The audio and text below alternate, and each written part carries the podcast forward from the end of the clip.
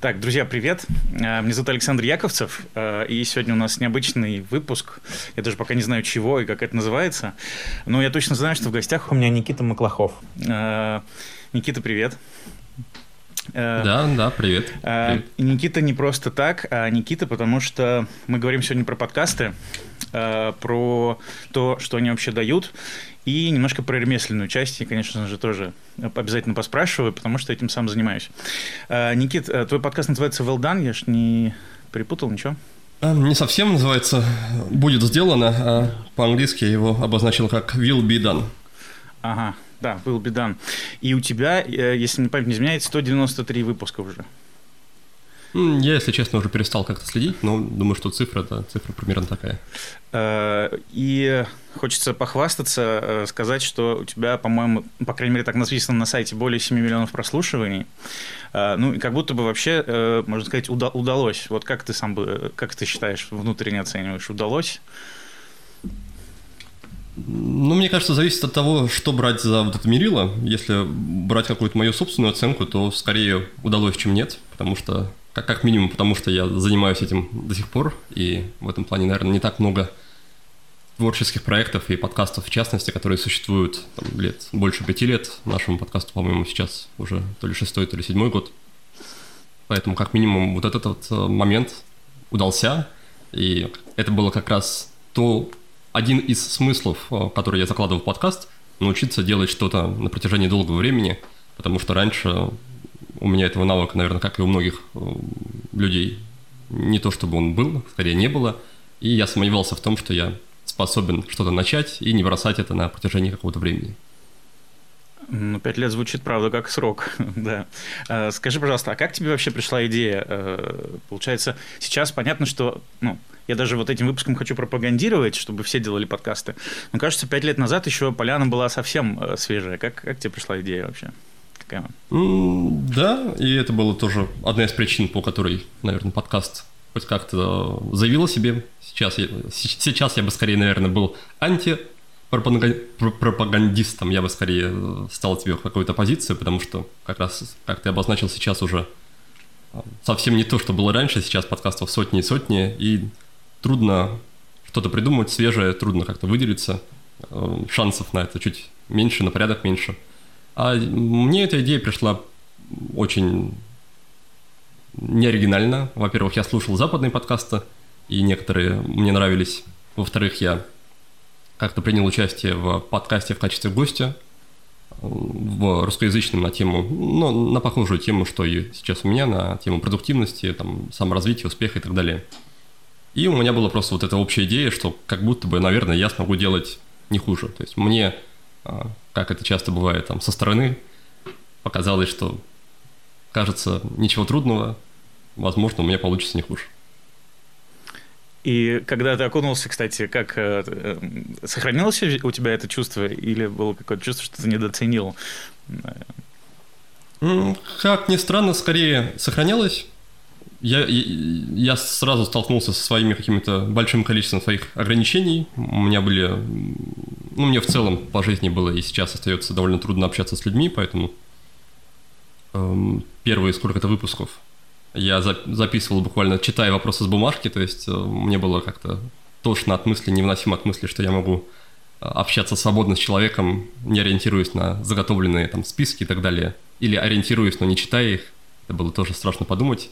И в этом плане у меня как раз, ну, у этого есть и оборотная сторона, то, что я очень хорошо, хорошо готовился к беседам, много времени тратил, там, может быть, 10-20 часов на подготовку к каждой, каждой беседе, и это давало свой эффект, потому что гости чувствовали, что и к ним какое-то проявляют уважение, интересуются их жизнью, задают какие-то вопросы, которые, может быть, не звучали в других интервью, и с этой точки зрения это было...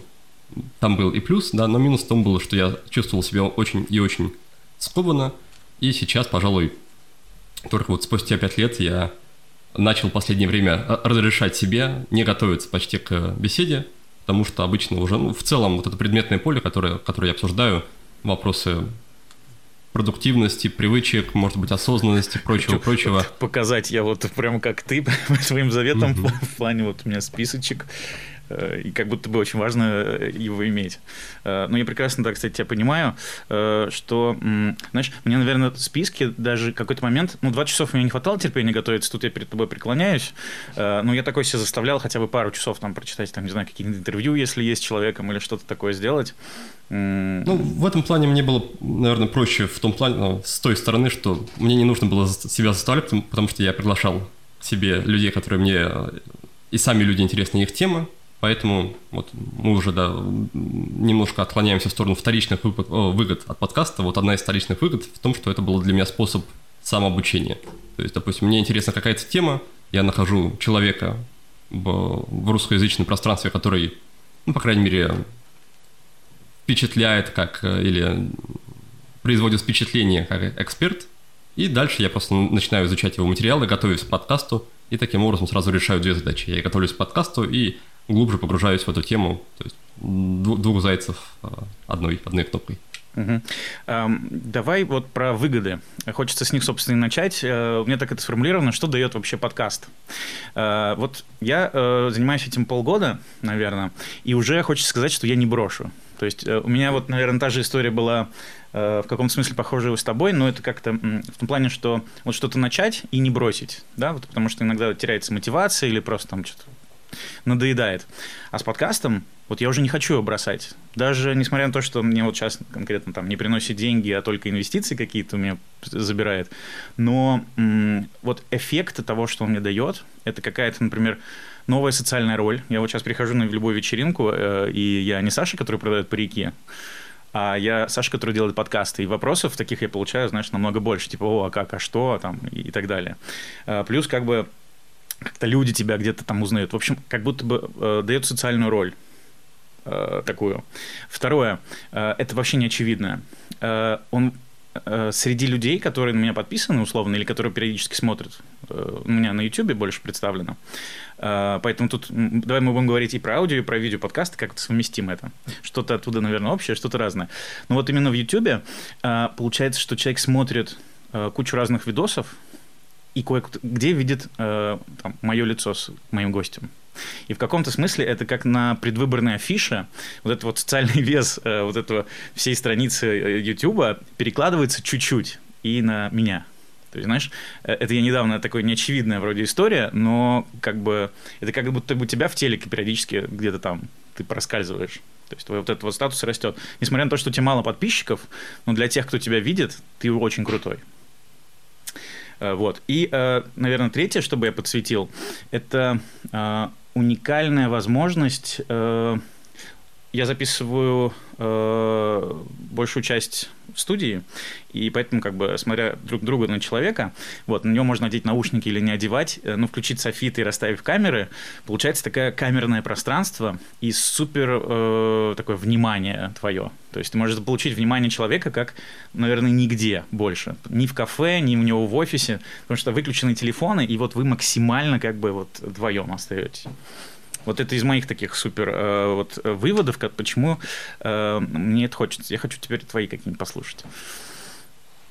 Да, это интересно, потому что те, те пункты, которые ты обозначил, я их на себе как-то даже не примерял.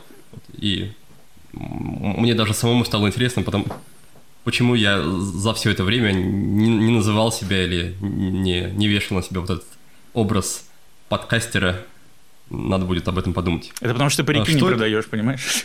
Ну, так бы тебе пришлось срочно Но мне кажется, продавать парики это тоже не самая более редкая штука, чем, чем быть подкастером, надо сказать. Ну да, правда. Потому что среди моих знакомых, там, может быть, есть подкастеры, а тех, кто продает парики, ты как минимум первый. Да. да, и возвращаясь к вопросам, плюсов действительно много. Они скорее, наверное, даже скорее неочевидные, чем очевидные. И в этом плане я обычно рекомендую людям, которые вписываются в эту историю, не строить ожиданий, не рассчитывать на, на плюсы, а делать там, скорее из, из любви к искусству, из любви к делу, потому что любая другая мотивация, она может не оправдаться, и это может привести к горькому разочарованию, что я рассчитывал, что меня люди начнут уважать, не получилось, я рассчитывал, что это начнет приносить деньги, там не получилось, и в этот момент человек теряет смысл дальше делать подкаст. И все-таки, что же это мне давало? Ну, во-первых, это общение с большим количеством классных людей, к которым я бы, наверное, а, никак иначе не получил бы доступ, и а, которые не стали бы со мной просто так, скорее всего, общаться. И, как ты да, уже подметил, это не, не просто общение, а возможность получить внимание этого человека, да еще возможность спросить у него что угодно. То есть в некоторой степени такая частная консультация, классная, но за которую ты ни копейки не платишь. А второй момент – это то, что со временем, когда подкаст начал потихонечку расти, он начал мне открывать классные интересные двери, классные интересные возможности. Да, это касается снова и людей, с которыми я знакомился, и в целом, да, познакомиться с каким-либо человеком, даже если не собираешься его приглашать в подкаст, проще, когда ты приходишь к нему и говоришь, что вот, не знаю, я Никита, я делаю, подка- делаю подкасты, у меня в гостях вот были такие-то ваши знакомые, например. И уже есть какая-то точка контакта. Ну, помимо этого были там двери в виде, допустим, книге, которая у меня была в итоге издана в МИФе. И снова, скорее всего, очевидно, без подкаста а, мною бы там вряд ли бы заинтересовались как-то. А подкаст, он уже придал какому-то, какой-то вес моей фигуре, и ребята из МИФа согласились, чтобы, чтобы мы вместе, вместе работали над книгой. И в целом это так по цепочке, по эффекту домино притягивало в том числе и какие-то другие, другие возможности. Дальше этот момент, ну, который я заявил изначально про то, что я все-таки прокачал себе этот навык делать что-то что длинное – но в то же время, помимо этого навыка, были и множество других, которые подтянулись вслед за этим. Во-первых, я с первых же дней, да, поняв, что мой навык работы с голосом, с дикцией, он явно не достает, чтобы считать себя каким-то качественным ведущим подкаста. И поскольку подкаст был аудио, голос и дикция, это, это единственное, по сути, что, что в, первую очередь, в первую очередь влияло и что оценивалось. Поэтому я с первых же дней а, начал работать каждый день над, э, над дикцией, над голосом, и получается, все эти шесть лет продолжаю каждый день уделять этому внимание. Ну и не знаю, как это оценивать со стороны, но я, я, по крайней мере, чувствую и вижу, хотя мне, если честно, мне не очень нравится переслушивать свои ранние выпуски, но, но я, я, я просто верю, что за это время много чего в лучшую сторону изменилось. И были и другие какие-то навыки, навыки, привычки, которые тоже появились в моей жизни – благодаря именно этому подкасту. Дальше можно, наверное, перейти к более каким-то понятным вещам, про которые я как раз говорил, что на них не стоит рассчитывать, потому что они не всегда случаются. Да, это история про то, что с помощью подкаста я, в общем-то, развивал и продвигал свой проект. То есть так или иначе, вот, 5-6 лет, которыми я занимаюсь, вот этой историей про личную эффективность, провожу какие-то мероприятия, обучающие программы, так или иначе все это работает благодаря а, подкасту, потому что именно благодаря подкасту люди обо мне в первую очередь узнают.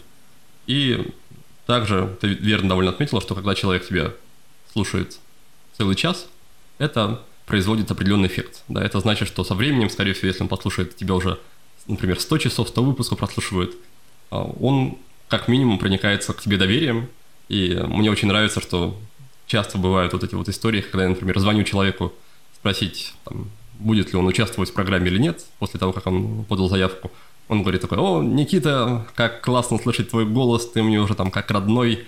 Как знаменитость. Здорово, что ты позвонил. Да, и, ну, это даже не, не сколько, что знаменитость, это просто классный способ преодолеть или даже не создавать вот этот первоначальный барьер в общении, потому что как будто с той стороны этот лед уже растоплен, и тебе достаточно, достаточно вступить в контакт с человеком, чтобы у вас образовалась какая-то вот эта связь, в том числе доверительная. То есть во многом это очень классно, особенно для таких интровертов, как я, это очень классно, классный способ а, сэкономить, сэкономить усилия на установление отношений с другими людьми. Ну и как, как следствие, да, это, это привело в том, что, к тому, что в том числе благодаря подкасту в моей жизни появляются какие-то там знакомые, друзья. Иногда это просто кто-то предлагает встретиться, не знаю, допустим, свободное время, да, и оказывается, что потом из этого возникают какие-то отношения. В общем, много разных, много разных вещей, историй, можно с разных сторон на это смотреть. Э, да, э, классно ты сказал, правда, как будто бы, когда за тобой следят, э, не знаю, вот ты блогер в Инстаграме или просто часто что-то постишь, или делаешь подкасты или что-то, то как будто бы создается у людей ощущение, что они тебя видят каждый день или знают хорошо. Ты их можешь не знать, но они с своей стороны тебя уже как будто бы знают. Ну, какие-то твои mm. повадки или что-то. Да, ну, обычно люди, которые это постят, они на это рассчитывают, то есть они хотят создать такой эффект. Поэтому я, я не вижу здесь большой проблемы. Конечно, там часто, иногда, иногда возникают вопросы личных границ, что люди, которые там, читают или смотрят, могут задавать, что, задавать какие-то бестактные вопросы или там, формировать какие-то ожидания, что раз я про тебя знаю, например, то я имею право тебе что-то посоветовать или там оценить что-то. Но это вопрос, наверное, уже не, не столько публичности, сколько конкретных людей и их, ну, не знаю, этичности, воспитанности, понимания как раз вот этих самых границ. Я знаю, что для многих блогеров да, это является проблемой, но, к счастью, я не настолько популярен, чтобы, чтобы тут возникал какой-то вопрос. И, и в целом, да, даже если вопрос возникает, то, конечно, э, возможности в какой-то степени ответственность блогера регулировать ту степень открытости, интимности, которую он транслирует во мне. Угу. Самый, наверное, такой животрепещущий вопрос. А, небольшая предыстория, а, точнее, как это, ремарка, что я сейчас буду просто про деньги тебя спрашивать. Вот. Ты, как уже сказал, не стоит сразу к этому стремиться, но давай так, вот спустя пять лет, можешь ты как-то просто сказать, тебе что-то это уже приносит, какие-то дивиденды? Или это только нематериальные какие-то такие блага? Мне кажется, я отчасти на это уже ответил, что тот проект, которым я занимаюсь, он как бы работает на рельсах подкаста. И в этом плане у творческих, у творческих проектов есть разные способы монетизации. И не прямой способ такой, как у меня, мне кажется, он самый эффективный, потому что почти что всегда это не требует сделок с совестью, как минимум, потому что ты рекламируешь и продвигаешь сам себя, и, и ты можешь сам за себя отвечать, что то, что ты продвигаешь, продвигаешь или рекламируешь, это достойный того, чтобы его продвигать. Поэтому в первую очередь у меня заработок был именно за счет того, что я рассказывал о себе и своих продуктах, программах, книгах и так далее, и люди туда приходили, что-то покупали. И это позволяло мне там, жить, кормить семью и дальше развивать, а, дальше развивать проект и подкаст в частности. Но также была и прямая монетизация через а, рекламодателей, через а, то, что называется патронов, то есть людей, которые перечисляют какую-то небольшую сумму просто потому, что им нравится этот подкаст. Но это, наверное, это в начале, это было в начале существенной какой-то частью доходов. Сейчас это уже скорее такой небольшой приятный бонус. Угу. То есть, э, давай сейчас еще раз вот в эту роль. Э, я буду э, топить за то, чтобы все делали подкасты, да? Ты, как мне сказал, мы сейчас с тобой это поговорим, почему ты уже бы сейчас не стал всех, да, а, агитировать. Э, но в целом, получается, я резюмирую, могу сказать так, что если у тебя есть какое-то дело, да, или какой-то там, не знаю, сервис, все что угодно, то подкаст – это классная возможность, это там как-то рекламировать, приводить туда лиды, демонстрировать экспертность и все такое. Да, ну, снова, мне кажется, важно просто брать правильные, объективные, точные, хорошие критерии оценки. Например, если у меня есть какая-то узкая тема, которой я занимаюсь, какие-нибудь там сложные B2B продажи, я знаю, что людей в целом в этой области, как, которым она важна, например, тысячи, да, и я делаю подкаст какое-то время, и у меня, например, там 100 прослушиваний максимум за выпуск – и вот можно подумать, да, сравнить себя с Юрием Дудем и решить, что 100 прослушиваний – это… Ну, что это такое? Это вообще ни о чем. Но можно вер- вернуться к изначальной оценке того, что всего в этой отрасли, например, тысячи человек, и это значит, что 10% всей отрасли тебя, например, слушают. И это рано или поздно, скорее всего, придет к тому, что люди, вспоминая про эту тему, вспомнят в первую очередь про, про тебя, и там косвенно или прямо у тебя в кармашек упадет классный какой-нибудь проект или новое знакомство. И это как раз одна из причин, по которой я призываю не, не, не строить ожиданий там, касательно какого-то понятного заработка, допустим, с рекламы. Потому что очевидно, что никто не будет платить тебе за рекламу, а, скорее всего, в подкасте, где всего 100 прослушиваний. Угу. А, а у тебя какие вот метрики успеха вот своих, своего подкаста? То есть вот на что ты вообще смотришь, какую статистику? Сейчас я уже наверное, не смотрю особо ни на что. Я делаю просто потому, что просто потому, что делаю. И тут снова встает вопрос, что, ну, это уже такая немножко сторонняя тема для, для обсуждения, что довольно-таки трудно получать и продвигать, получать новую аудиторию и продвигать подкасты, как, как просто объект, потому что, допустим, реклама в других подкастах, она не очень хорошо работает, потому что там нет условно ссылки в моменте, по которой ты можешь кликнуть. То же самое реклама в Инстаграме, она тоже плохо сработает, потому что это будет переход из одной среды, из одной платформы в другую. И в этом плане у меня было там пару грустных моментов, когда я приглашал себе а, в гости каких-то топовых блогеров, у которых были там сотни тысяч, миллион фолловеров, подписчиков в Инстаграме, и пост о подкасте в их профиле приводил к, там, не знаю, к тысяче всего лишь прослушиваниям, там, а, а я в своих вот этих розовых фантазиях ожидал, что там, не знаю, половина, 500 тысяч человек придет сейчас и послушает этот выпуск. Нет, такого не происходит. И в этом плане подкаст как вот этот объект для рекламы и продвижения, это довольно-таки сложная история, и, наверное, история на Ютубе похожая, она в какой-то степени будет проще, потому что там есть хотя бы понятные работающие инструменты. Ну, там есть свои трудности, что есть там сотни других блогеров, подкастеров и так далее, которых, которые тоже соревнуются за, за внимание, и непонятно, почему конкретно твой подкаст должен быть лучше или должен получить вот это самое внимание пользователей. А, вот, кстати, интересно, мы с тобой представители, получается, немножко э, разных полюсов. Ты больше аудио, да, я вот по видео. А, а, почему ты не делаешь видео? Вопрос такой. Это как-то принципиально или просто завелось у тебя аудио и идет? Нет, просто я делаю подкаст в том виде, как мне это легко, просто и комфортно. Я понимаю, что делать его видео было бы нелегко, не просто, не комфортно. Нужно какая-то история со студией, это предполагает какие-то расходы, скорее всего, это будет живые записи с гостями, что тоже накладывает ограничения. Ну и, и финальный аккорд, это как раз то, что я уже сказал, что когда, ну, как я вижу YouTube, да, что YouTube это уже такая огромная, огромная история, и если ты на него заходишь, классно было бы что-то предложить свеженькое, новое. Я не знаю пока, что я могу предложить свеженькое или новое, и мне, мне не нравится делать то, что, что делают один в один другие люди. Хотя, безусловно, да, я могу в этом ошибаться, но просто не хочется как-то с этим, с этим связываться пока что, наверное, или, ну, или в целом. В целом.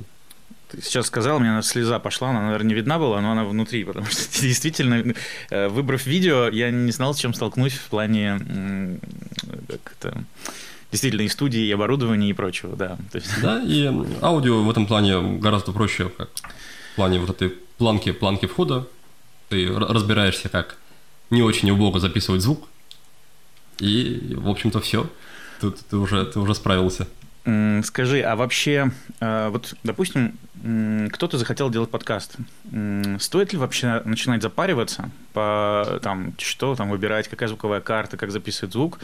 Или можно приходить куда-нибудь в аренду э, снимать? Мне сейчас кажется, уже миллион студий открылось. Я даже свою вот когда сделал, думал, может, не свою тоже пересдавать. Ну, типа, потому что как будто бы ты уже прошел какой-то путь. Вот. Э, как бы ты выбрал сейчас делать? Ну, или вообще что ты об этом думаешь? Аренда или свое?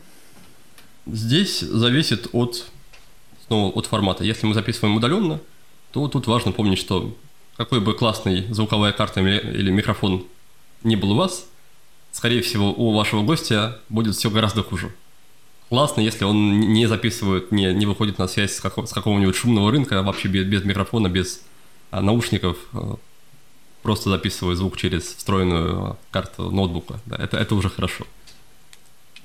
Поэтому в этом случае, да, стоит озаботиться просто, чтобы дать знать человеку, с которым вы будете общаться, в каких условиях лучше с вами созваниваться – ну, а если вы готовы, есть возможность снять студию, мне кажется, это вообще шикарная, шикарная, шикарная история, шикарный вариант. Потому что, по крайней мере, качество звука по умолчанию будет уже на, на хорошем уровне. Мне рассказали лайфхак, я его еще не проверял, э, но э, если на iPhone надеть носок, э, на часть, которая с микрофоном, вот эту, то будет типа как поп-фильтр такой. И будет даже мягче и лучше записываться. Ну вот надо будет потестить. Вполне возможно, да. Эм, скажи, пожалуйста, у тебя есть какая-то команда или ты все делаешь в одного? Нет, у меня есть э, команда из одного классного человека. Это редактор подкаста, ее зовут Оксана. И она со мной, в общем-то, все это время, что я делаю подкаст, уже больше пяти лет.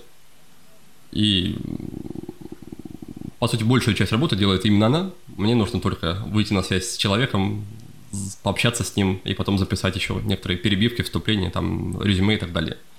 И это, наверное, то, что я как раз обычно рекомендую всем начинающим подкастерам найти какого-то помощника, потому что те, кто занимаются подкастами, обычно скорее такие творческие люди. А если творческий человек сталкивается с большим объемом какой-то механической или рутинной повторяющейся работы, а обработка звука, подготовка материалов и так далее, это именно такая работа, то, скорее всего, его надолго не очень хватит. Я как раз убежден в том, что та причина, по которой я смог условно продержаться все эти годы, это она заключается в том, что у меня был классный, надежный человек, который э, брал на себя весомую часть ну, вот этой кропотливой, ну, важной, важной работы, которая при этом довольно-таки, ну, не то что монотонная, но, но рутинная и повторяющаяся. От себя добавлю, что с видеочастью это безуспор, бесспорно монтаж. Вот все, что связано с монтажом, лучше всегда сразу делегировать на человека и закладывать деньги в бюджет, потому что монтаж это тоже такая рутинная процедура, которая... Эм, так, редактор. Редактор звучит прям здорово. То есть редактор может вообще все делать, вплоть до публикации непосредственно. Ну, как-то как. Иногда это можно разбить условно на там, несколько специальностей, несколько человек, что Сначала ты записываешь звук, потом есть элемент э, первичной чистки, можно взять какого-то менее квалифицированного человека, который просто вырежет э, какие-то все неудачные звуки, моменты, лишние паузы, эки-мэки. Это будет такая первая чистка. Потом э, получившийся материал можно передать редактору, и он, во-первых, пройдется еще раз по этому же, а во-вторых, добавит вот этой смысловой редактуры, то есть сделает выпуск так, чтобы он просто по смыслу логично, интересно звучал, вырезав э, какие-то неинтересные моменты, переставив другие моменты, чтобы они звучали более слитно и последовательно. И дальше уже можно передать этому звукорежиссеру, если такой есть. Я, я да, к своему стыду за это время так и, во-первых, не обзавелся таким человеком, а во-вторых, так и сам не особо научился с этим как-то работать, поэтому мы пользуемся просто всякими автоматическими сервисами, и нам частенько прилетает, и прилетает справедливо, что, звук мог бы быть и, и получше.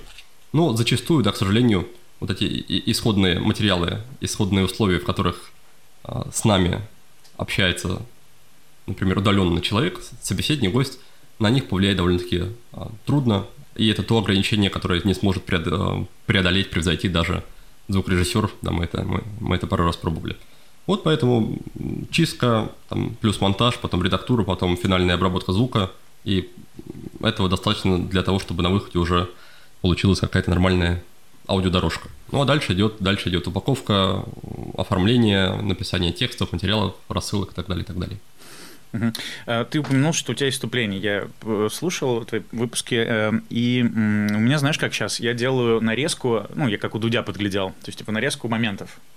Угу. Хотел узнать, почему вступление вообще, это всегда у тебя было сразу, или, то есть, вообще, что лучше делать? И, то есть, как это, есть у тебя такое, глупый, наверное, вопрос задаю. Понятно, что можно так, можно так, но вот почему вступление? Почему ты считаешь, что оно важно?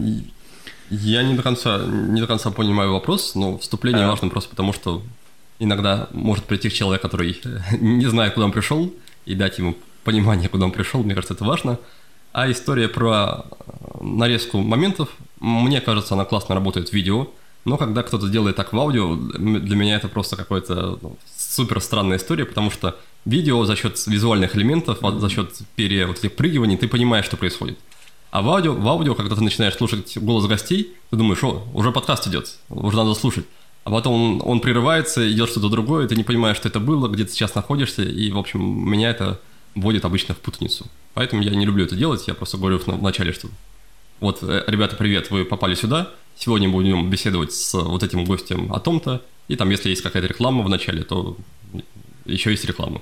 И потом мы переходим уже к гостю, и человек ну, по крайней мере, там в более поздних выпусках, а, получает час непрерывного диалога без уже без отвлечений. Да. В более ранних выпусках я грешил тем, что и в процессе выпуска мог вставить какие-то э, рекламные или прочие, прочие прибивки, а сейчас я скорее стараюсь так не делать. А лучше их сначала, да, чтобы не отвлекать потом слушателя, получается? Ну, каждый, наверное, решает сам, но, но мне кажется, да, что это такое уважение, уважение к слушателю. Угу. понял, спасибо. А, еще спрошу тебя про... Э, у меня так написано тезисно допрос vs диалог. э, когда вот в самом начале я точно грешил э, тем, что я накидал себе какие-то вопросы, и э, я, собственно, по ним шел, прям с упрямством, э, достойным лучшего применения. Э, потому что э, ну, человек что-то там говорит интересное, может быть, а я такой, ну хорошо, спасибо, ты ответил, следующий вопрос. Э, потом мне такая обратная связь прилетела, что, слушай, это не очень интересно слушать. То есть, э, потому что вроде как подкаст подразумевает общение. То есть нужно еще и твое какое-то мнение или там, не знаю, доп. вопрос или, или что-то, чтобы это вот как чтобы это было похоже на действительно разговор. А, скажи, э, получается ли у тебя это, и в чем вообще вот секрет, чтобы не был не допрос, а диалог? На мой взгляд, это не обязательно так. И может быть много разных форматов. Надо просто понять, какой формат интересен тебе. Да, для кого-то интересен формат какой-то просто беседы. Да, и беседа подразумевает некое равноправие участников. Для кого-то, да, я скорее подкаст записываю в формате именно интервью. И интервью уже по умолчанию, оно уже подразумевает разные роли. Есть роль, условно, главенствующая, это тот, кто отвечает на вопросы, некий эксперт, которому приковано все внимание. Есть человек, который задает вопросы. И в этом формате степень участия интервьюера, она предположительно не такая высокая. Иногда я отхожу в сторону немножко беседы, иногда я отхожу в сторону диалога, точнее интервью скорее, и немножко прыгаю, так перемещаюсь между этими, между этими полюсами. И мне кажется, что первый вопрос, который стоит принимать во внимание, почему я вообще выбираю тот или иной формат. Например, потому что у формата интервью, я это узнал много позже, с момента, когда я его начал, есть очень важный для меня был недостаток. Это то, что человек, когда слушает интервью, он воспринимает гостя как эксперта, а человека, который задает, задает вопросы, просто как человека, который задает вопросы. А поскольку я хотел также, чтобы ко мне люди как-то относились более серьезно и воспринимали меня тоже как э, Никиту, который разбирается в вопросах, например, личной эффективности, я не получал там, какого-то должного эффекта. И для меня это было очень грустно это осознать. И поэтому со временем я стал добавлять там, иногда чуть-чуть больше себя, высказывая больше свое мнение, иногда оппонируя, ну, это, это много, во многом зависит это от э, как моего настроения. Да? Иногда мне хочется просто э, с гостем поспорить. И это не чтобы его как-то унизить, а просто, во-первых, чтобы добавить живости, а во-вторых, чтобы на самом деле дать пользу человеку, гостю, потому что если он э, рассказывает о какой-то неоднозначной теме, может быть, не до конца понятной или не до конца доказанной, например, и просто мое кивание и согласие, оно не позволит раскрыть этого человека, не, позволит его раскрыть его тему, не позволит людям начать ему доверять. Потому что это все начинает быть похожим просто на рекламу, что человек пришел условно, ну, какой-то крайний пример, не знаю, с он заговаривает воду, да, у меня таких гостей не, не бывает, но, например, да, что-то что непонятное.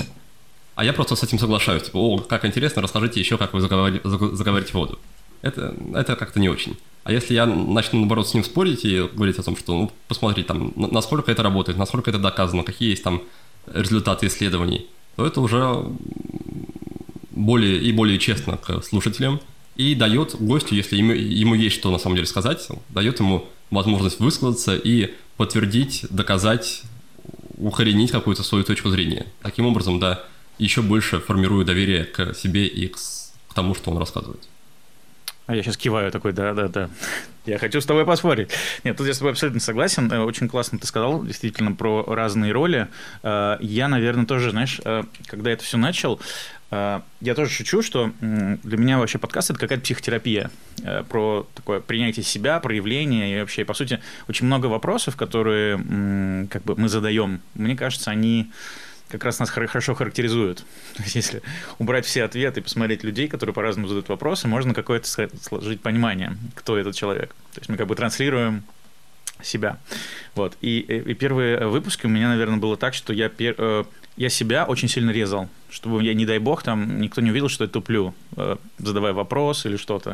То есть гость для меня всегда был идеален, у него все прям все четенько, можно ничего не резать. А себя я прям очень внимательно, чтобы, не дай бог, что Э, вот. А потом я начал планомерно с этим работать и уже вот принялся, типа, да и норм. Ну да, я там в приличке туплю и вот такое. В общем, интересный был очень опыт. Да, ну и в любом случае, когда мы выходим в какое-то публичное поле, нужно быть вот как-то готовым к тому, что будет какая-то обратная связь. Скорее всего, она будет не вся приятная. И, и дальше это уже просто история про то, чтобы учиться с ней работать, учиться отделять какую-то обратную связь от критики или вот этого, то, что называется хейта. И, наверное, ну, для меня было важно также понять в свое время и почувствовать, что даже если критика обоснована и справедлива, я не обязан ее принимать и как-то на нее реагировать э, конструктивно, если она подана не в уважительной форме. То есть помимо того, что есть сообщение, у сообщения есть, да, у сути сообщения, помимо этого есть еще и форма. И э, если человек не удосужился выбрать такую форму, чтобы это звучало как, как что он условно заботится о том, чтобы я стал лучше, а он хочет просто меня унизить. Да, я не, не считаю необходимым к нему как-то прислушиваться, как-то на это реагировать, помимо просто удаления и, и бана его везде, где только можно. Поэтому мне кажется, ну, я просто знаю, что у некоторых людей да, есть, такая, есть такое мнение, что если они что-то высказывают, и это, это близко к правде, они могут высказать как, как угодно. И человек должен это принять, потому что это правда, да, иначе он как будто бы какой-то лицемер. Но это не так, и снова, помимо содержания сообщения есть форма, и если форма меня не, не устраивает, ну, никто мне не запретит не принимать сообщения в таком виде. Mm-hmm. Да, черт возьми, я согласен. правда. Э, потому что как будто бы правда, иногда, когда тебе что-то вроде говорят, даже плохо, действительно, как будто есть установка, что ты должен все принимать, если это до чистой монеты. Это... А можно, получается, экологично фильтровать. Класс. Э, давай э, потихоньку будем завершать. У меня закончились просто вопросы. Но в конце вот хочется как раз столкнуть наши точки зрения. Давай их вот это вот мы сейчас проговорили все, так сказать, плюсы-минусы. Я говорю, что в 2022 году и дальше, несмотря на то, что большая конкуренция э, и вообще много всего, э, все равно стоит делать подкасты как форму, э, во-первых, акта творчества, во-вторых, э, демонстрацию экспертности, вот, и в-третьих, это просто очень интересное новое занятие такое, как добавляющее какую-то социальную роль. Э, вот, поэтому э, причем я советую снимать именно студию, э, то есть уже приходить на готовое или нанимать экспертов, профессионалов во всем там звуки, не знаю, если вы делаете видео, то видео, потому что самому разбираться я просто это проходил, это вот условно там, не знаю, тысячи часов, которые можно сэкономить и делать, правда, творчество. И плюс вот я прислушаюсь, Никита, к тебе, я сейчас начну поиски, наверное, редактора, потому что я пока все сам делаю, и сам зашиваешься, там уже творчество становится меньше, а вот это все больше, и бюрократия съедает его. Э, что ты, что бы ты посоветовал? Ты возразишь мне или ты в чем-то согласен? В чем? Ну, ну, я думаю, я согласен в том, что люди могут заниматься чем они хотят, если это им интересно и прикольно, то делать подкаст это не самый, не самый плохой выбор, не самая плохая форма досуга, но стоит понимать и стоит просто адекватно выстраивать свои ожидания. А если человек рассчитывает, что он сделает подкаст, и он быстро приносит, начнет приносить деньги, популярность, много прослушиваний, что-то еще, то снова это, скорее всего, неадекватные ожидания, и вполне может пройти год, два, три, пять, десять, и до тех пор, пока его хоть кто-то начнет слушать. Поэтому, мне кажется, важно трезво рассчитывать свои силы, и важно адекватно, справедливо выстраивать ожидания, просто чтобы потом не было грустно, горько, и чтобы этот опыт не воспринимался как неудачный. Поэтому если изначально как-то правильно, верно строишь, устанавливаешь эту планку довольно низко, говоришь себе, что окей, я готов на это потратить просто условно там, например, 100 тысяч рублей, даже если это ничего не, мне не даст, это будет прикольно, классный опыт, я что-то чему-то научусь. С таким, наверное, подходом это может стать хорошей, интересной историей. И наоборот, да, если я ставлю на кон свою жизнь, условно, что мой бизнес зависит от того, выстрелит подкаст или нет, то, скорее всего, человека ждут некоторые трудности в дальнейшем. Да, получается и долгосрочная история. То есть э, серии вот, э, ну, типа год. Да, это один из моментов, который, мне кажется, следует закладывать в ожидание, что если мы хотим, чтобы подкаст что-то из себя представлял, то эта история, да, на год и, и дольше. И, и вопрос в том, да, готов ли я заниматься чем-либо или чем-то конкретным год и дольше, даже не получая какой-то обратной связи положительной. И это, да, потому что я, я занимаюсь темой привычек и темой личной эффективности, я знаю, что если человек не получает обратной связи, то это невыносимо, невыносимо тяжело это продолжать. И, в общем-то, это одна из причин, по которой невыносимо тяжела некоторая офисная работа, что ты делаешь что-то, тебе не говорят, это плохо или хорошо, и ты не видишь, как твой вклад, влияет ли он хоть на что-то в этом мире, да, то, что ты перенес бумажку из одного места в другое, изменилось ли что-то в этом мире. И непонимание того, влияют ли на что-то твои, твои действия, не получение обратной связи от реальности, от мира или, или от людей, он э, создает, это создает очень, очень тягостное, тяжелое чувство. И то же самое, наверное, применимо и к подкасту. Поэтому, если мы готовы к тому, чтобы сталкиваться и взаимодействовать, и терпеть это чувство в какой-то степени там, довольно долгое время, то, ну, то пожалуйста. А, получается, подкаст – это хобби. То есть, да, это как раз такая штука, которую ты можешь на, так сказать, не последние деньги и не как это, без каких-то тяжелых затрат делать долгое время и при этом получать какое-то удовольствие. Я не могу сказать, что подкаст не может стать чем-то большим, но в целом в России рынок слишком, по крайней мере, а вот это рынок подкастов слишком маленький, чтобы больше там 10-100 человек могли на этом серьезно что-то зарабатывать. Ну, мы не берем в... Я не говорю сейчас о Ютубе, я говорю именно про подкасты. Но там, условно, жить только на подкасты и кормить еще и семью, это довольно будет э, трудоемко в, там, в западном мире, в, в Америке где-то еще это совсем другая история. Там это уже часть такой культуры, там есть подкасты, которые вполне соревнуются и с YouTube-контентом, и, возможно, там кто-то из слушателей знает, например, что Spotify приобрел эксклюзивные права на подкастера Джо Рогана угу. за какие-то лютые там 100 миллионов, 50 миллионов долларов. Даже. Да, и это уже говорит о том, что там это воспринимается серьезно. Угу. Играет грустная музыка. да. Э, ну что, э, спасибо тебе большое, Никит. Я прям по всему моему списку, который я заботливо приготовил, прошлись. Много из этого ты, кстати, сам рассказал, и я в таких моментах, знаешь, льщу себе и говорю, какой я молодец. Значит, я так список сделал, что мы все э, прошлись. Вот, ну, а, еще, знаешь, давай напоследок спрошу тебя про книгу, а тут так рассказал, а я что-то вот не спросил, а что за книга? Скажи два слова, а я ссылочку потом добавлю в описание. Да, да, спасибо. Книга, она как раз отчасти создана по, на основе подкаста, на основе идей, которыми делились на тот момент там 100 с чем-то гостей моего подкаста, плюс некоторые мои наработки по части работы с привычками, внедрения привычек, движения к целям, неким таким спокойным, плавным, Сейчас, экологичным. Секунду, подожди.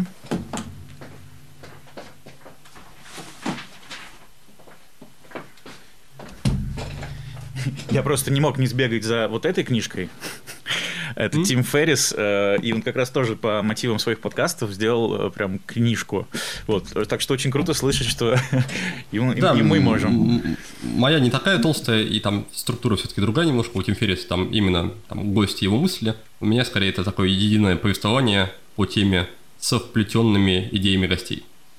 Поэтому, если вам, вам близка вот эта история про то, как заботой о себе работать над привычками или избавляться от нежелательных, внедрять желательные – то эта книга может быть вам полезной. Называется она «Будет сделана», издана в конце 2018 года в МИФе.